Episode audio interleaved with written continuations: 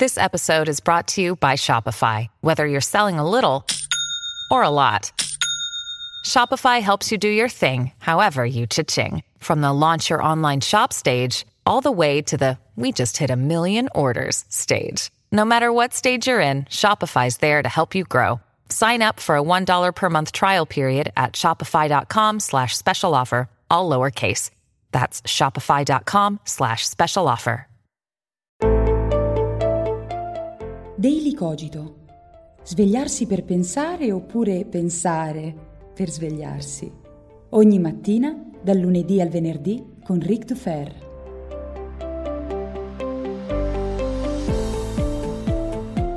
La mafia è una montagna di merda e io sono molto felice di constatare come negli ultimi anni anche la fiction, anche il cinema italiani hanno iniziato a raccontare questa storia in modo continuativo, convinto e determinato. E qualcuno potrebbe obiettare e dirmi, ma Rick, i film, i serial che denunciano Cosa Nostra, l'andrangheta, la camorra, i crimini, eccetera, eccetera, ci sono sempre stati.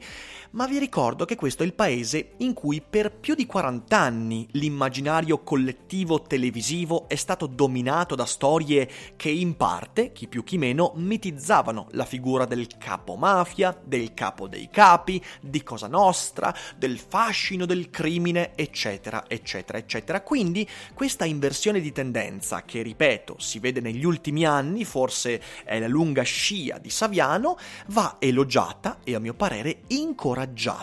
Buongiorno a tutti e bentornati anche questa mattina qui su Daily Cogito. Io sono sempre Eric Dufer e nelle scorse sere ho visto il bel film di Bellocchio dedicato a Tommaso Buscetta e voglio parlarvene, ma prima di farlo lasciate che vi ricordi alcune cose. Prima di tutto, questa sera alle 18.30 sul primo canale YouTube ci sarà finalmente il terzo episodio dedicato a Bloodborne. L'avete aspettato a lungo e nel pomeriggio sarà pronto il link per la premiere, quindi vi aspetto in chat per goderci insieme questo finale di trilogia. In secondo luogo, la settimana prossima, non solo qui su Daily Cogito ci sarà la Tolkien Week, quindi un'intera settimana dedicata all'opera letteraria e filosofica di John Ronald Reuel Tolkien, il Silmarillion, il Signore degli Anelli, lo Hobbit, eccetera, eccetera, ma Daily Cogito potrebbe anche cambiare orario di pubblicazione perché finora è, è, stato pubblicato sempre alle 7, ma dal momento che finisce la scuola e una buona fetta di pubblico è composto di liceali che finiranno di ascoltare gli episodi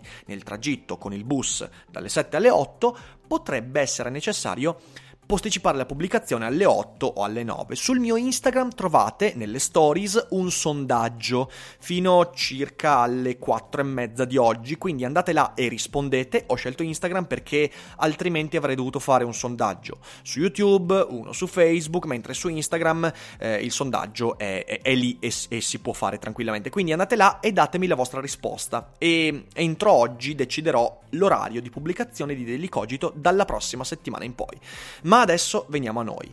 Sono andato a vedere il film su Tommaso Buscetta. Ora, Buscetta è un personaggio difficile da raccontare, non solo perché è complesso dal punto di vista psicologico, è un personaggio molto difficile da raccontare, ma anche perché la sua storia va a intersecarsi con i grandi drammi politici, collettivi, sociali dell'Italia eh, soprattutto del sud, ma in realtà dell'Italia in generale, fra gli anni 60 e gli anni 90. Tutti quanti i processi alla mafia, e la vicenda di Falcone Borsellino, e Totori Ina, e la trattativa Stato-mafia, tutto quanto si interseca intorno a questo particolare personaggio, Tommaso Buscetta, il boss dei due mondi, così chiamato.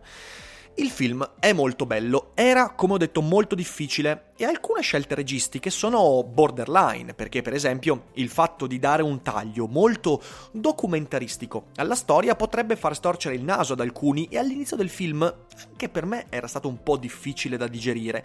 Però in realtà il fatto di suddividere il film in queste sezioni nette, prima racconto questo, poi racconto questo, poi racconto questo, in questo anno, in questo luogo, eccetera, eccetera, alla fine secondo me non è soltanto la migliore scelta che si potesse fare, ma nel film trova una sua dimensione. Quindi davvero un plauso a questa scelta coraggiosa, difficile, eh, che però secondo me ha dato i suoi frutti. Ma qual è la cosa che mi è piaciuta di più di questo film? A mio parere la cosa migliore è che il film inizialmente sembra cadere nella cosa che denunciavo prima, cioè sembra cadere in una, non dico mitizzazione, ma in qualche modo in un tentativo di creare un'aura fascinosa a Tommaso Buscetta. Buscetta infatti durante il film, soprattutto nella prima metà, eh, si trova a dire cose del tipo che la nuova mafia ha tradito gli ideali di Cosa Nostra, mentre la mafia antica era quella che non faceva omicidi, che non ammazzava bambini, che non ammazzava le donne, eh, che in realtà guardava il bene sociale, eccetera, eccetera. Nella prima metà sono rimasto lì col dubbio a dire, eh, però attenzione a non calcare troppo su questo elemento perché si rischia di cadere in quelli che erano i difetti dei... ma tutti i serial, voglio dire, ragazzi, qualcuno di voi forse, i più giovani no, però vi ricorderete La Piovra. Io eh, sono stato in parte costretto a vedere alcuni episodi della Piovra perché piaceva molto ai miei genitori. Ecco, La Piovra era un coacervo di mitizzazioni di questi personaggi loschi, mafiosi, questo fascino del criminale, che in parte eh, è un po'. è un po' una caratteristica, una cifra della cultura giustizialista dell'Italia, che in qualche modo è sempre pronta a buttare in galera il primo colpevole che passa, ma quando si tratta dei grandi capi della mafia, il capo dei capi, Totorina, beh, si sente attratto perché. perché voglio dire, noi qui viviamo di berlusconismo, di cesarismo, e chi sono Berlusconi e Cesare se non dei personaggi che hanno saputo vivere al di là delle regole? E noi questa cosa ce l'abbiamo un po', ce l'abbiamo questa fascinazione per il capo, per um, chi ha visto la fiction della Rai sul capo dei capi, ovvero Totorina, si ricorderà di, di questa di questo sostrato mitizzante che io ho vissuto così male vedendolo. In realtà non l'ho neanche saputo vedere tutto perché a un certo punto era insopportabile vedere questa cifra di mitizzazione costante di un pezzo di merda e non, non finirò mai di, di ribadire quanto fosse un animale da zoo quel personaggio, ok? Come tutti quanti quelli di cui si era circondato, animali da zoo. Ecco che invece abbiamo avuto, lo ribadisco, per 40 anni una televisione che, che strizzava l'occhio a questi personaggi, ovviamente giocando sul fascino dello spettatore, attratto da queste figure, eh, perché poi, lo ribadisco, non c'è differenza fra Totorina, non, non c'è differenza fra Totorina e Mussolini, ok? Sono entrambi parte integrante di questo, mm, di questa aura mitica del capo che si è fatto da solo, che è oltre la legge e che arriva con le sue soluzioni a salvarci l'esistenza. E quindi c'è questa, questa aura strana e in parte avevo paura che Tommaso Buscetta nel film di Bellocchio potesse rivestire questo elemento. E invece no, invece sapientemente, a mio parere, il regista, insomma l'autore del film, ti fa subodorare questa cosa e poi te la smonta, e te la smonta mostrando ciò che Tommaso Buscetta effettivamente era. Lo fa iniziando da una frase di Giovanni Falcone quando, proprio durante un interrogatorio con Buscetta, quest'ultimo voleva convincere Falcone che la mafia d'onore, in realtà quella prima dei Corleonesi, quindi la mafia palermitana, era una mafia che non faceva del male, era una mafia che colpiva solo quando moralmente le cose lo richiedevano, questo manto aurorale e morale che la mafia ha sempre cercato di darsi, a un certo punto Falcone dice non dire puttanate. È un momento liberatorio territorio, perché da quel momento lì poi si comincia a vedere quello che Tommaso Buscetta è, che per quanto pentito, per quanto collaboratore della giustizia, per quanto denunciatore dei vari Rina, dei vari Calò, di tutta questa congrega di zoo, di animali allo stato brado, nonostante tutte queste non si può scusare. E all'interno Ora, non sto facendo nessuno spoiler, anche perché la storia è cronaca, quindi la potete trovare nei giornali, nei libri, e bisognerebbe leggere un po' di più libri che raccontano di queste storie. Comunque, dicevo, ehm, la cosa veramente interessante è che... Eh,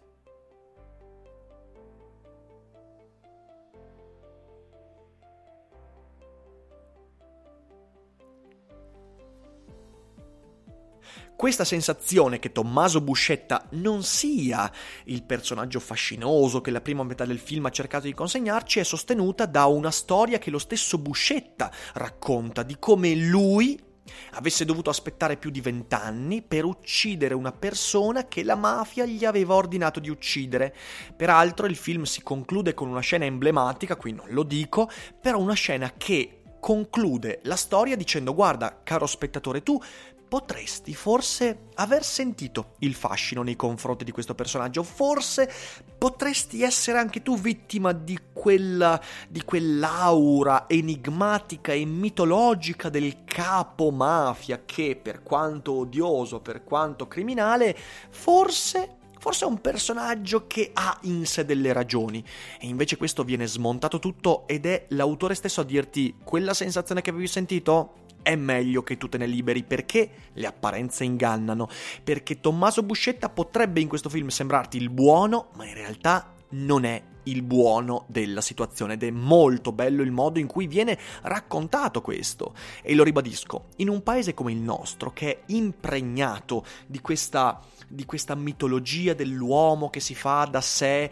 ehm, avanzando, diciamo così, eh, sottraendosi alle regole a cui tutti i comuni mortali devono sottostare, questa narrazione del Cesarino, del Ducetto, del Berlusconino, che non importa come è arrivato a costruirsi il suo potere, la sua aura, il suo, eh, il, il suo, diciamo così, la sua posizione, non importa come ci è arrivato, l'importante è che affascini, catturi con il suo carisma, con le sue parole, con le sue idee. Questo è qualcosa che va combattuto. Io credo che sia importante, questo io lo dico molto spesso in Daily Cogito, ma lo voglio ribadire qui ancora in maniera più forte, è importante usare queste occasioni culturali per non denunciare il male che sta al di fuori di me, denunciare il male che sento esteriore a me, ma per capire dove sta in me quel meccanismo che in parte sostiene un certo tipo di cultura perché perché lo ribadisco, il fascino del male lo sentiamo tutti in parte. Lo sentiamo in modo innocuo quando ci viene raccontato Sauron nel Signore degli Anelli, in realtà non esattamente innocuo, ma questo lo approfondiremo la settimana prossima durante la Tolkien Week, ma poi diventa dannoso e devastante quando quel fascino lo sento nei confronti di qualcuno che veramente ha ucciso persone, ha stuprato donne, ha ammazzato bambini, ha messo bombe, ha massacrato, ha spacciato droga, droga, ha costruito un mondo peggiore di come lui stesso l'aveva trovato. Questo è fondamentale perché fin tanto che non siamo noi sul banco degli imputati del nostro tribunale morale, rischiamo di metterci un prosciutto sugli occhi e di non vedere più i meccanismi che noi stessi, magari inconsapevolmente, abbiamo reiterato e nutrito. Ecco, io vi consiglio di guardare questo film, Il Traditore, perché è un film che non ci fa sconti, che mette lo spettatore sul banco degli imputati, che attraverso una sana narrazione costruisce un percorso che ti porta a dire cazzo, io ho sentito fascino nei confronti di questo personaggio, mi sono sentito empatico nei suoi confronti, mi sono sentito di dargli lo status di vittima e quasi di buono della situazione, quando in realtà le cose non stanno così e non basta pentirsi, non basta collaborare, non basta fare queste cose per lavare la coscienza. E il modo in cui il film te lo racconta è importante perché ci dice sei tu tu spettatore il primo a dover farti un esame di coscienza. E lo fa senza retorica, senza la retorica che abbiamo trovato molte volte in questo tipo di tentativi eh, narrativi, lo fa in modo onesto a mio parere e lo fa con un film crudo al punto giusto. Un film che è il contraltare dei serial del passato, Il capo dei capi, Oggi c'è Squadra Antimafia, non ho visto molto, ma da quanto ho visto, insomma, anche lì c'è una sorta di fascinazione nei confronti del boss, del capo, eccetera, eccetera. Eh, della Piovra, che in passato, ripeto, a mio parere ha rincoglionito delle generazioni, facendo pensare che il boss mafioso fosse uno acculturato, uno onorevole, uno importante, uno che sapeva quello che faceva. No, in questo film il traditore ti viene mostrato la mafia per quello che è, uno zoo, e le scene dei processi in cui eh, questi animali all'interno delle gabbie non riuscivano neanche a far andare avanti il processo urlando, schiamazzando, eh, denudandosi, eh, comportandosi per quello che erano, cioè animali, è emblematico. Tu non puoi sentire fascino nei confronti di questo mondo perché quel mondo è una schifezza e non puoi pensare che neanche il capo dei capi fosse qualcosa di desiderabile, di ammirabile, perché Lui è soltanto l'animale degli animali e questa è una cosa molto importante da ribadire perché, lo ripeto, la mafia è una montagna di merda. Se voi avete visto il film fatemi sapere con un commento cosa ne pensate, io aspetto la discussione, aspetto di sentire le vostre opinioni e vi ringrazio come sempre per l'ascolto. Vi raccomando di diffondere Daily Cogito, di far crescere questa bellissima community e noi ci risentiamo come sempre domani mattina alle 7 con Daily Cogito. Vi abbraccio, buona giornata e non dimenticate che non è tutto noia ciò che pensa.